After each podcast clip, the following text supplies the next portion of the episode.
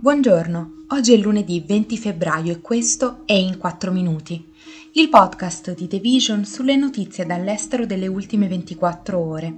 Parleremo della Spagna che facilita l'autodeterminazione delle persone trans e della Cina che elimina gli ostacoli alla maternità per le donne single il governo spagnolo ha approvato una legge che consente alle persone dai 16 anni in su di cambiare il proprio genere legalmente, senza sottoporsi a valutazioni psicologiche e mediche, diventando così uno dei pochi paesi a consentire il cambiamento di genere tramite una autodichiarazione.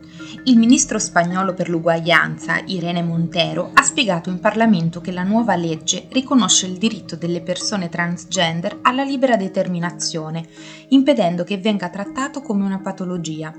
La Spagna è tra i primi ad approvare una legge di questo tipo, dopo stati come la Danimarca e l'Argentina ma proposte simili hanno diviso l'opinione pubblica altrove.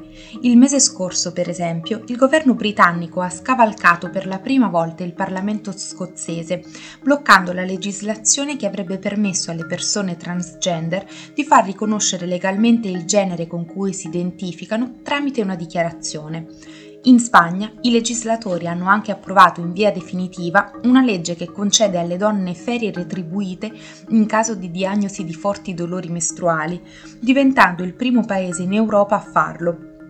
Inoltre hanno esteso l'accesso all'aborto alle minorenni dai 16 anni in su senza il consenso di un genitore o di un tutore. La Cina, sulla questione della popolazione, la maternità e il matrimonio, si è sempre esposta dalla parte del proteggere e promuovere i valori della famiglia tradizionale.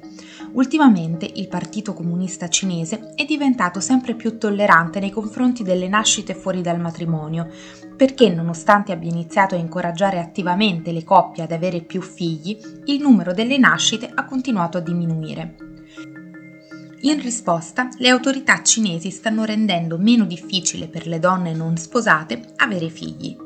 Nessuna direttiva nazionale dice esplicitamente che le donne single non possano avere un figlio, ma assicurarsi l'assistenza prenatale o registrarsi per partorire in un ospedale pubblico è diventato possibile solo di recente senza una licenza di matrimonio.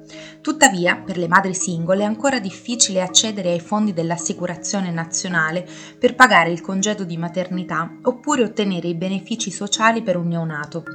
Le nascite fuori dal matrimonio rimangono rare in Cina, anche se i dati disponibili sono scarsi.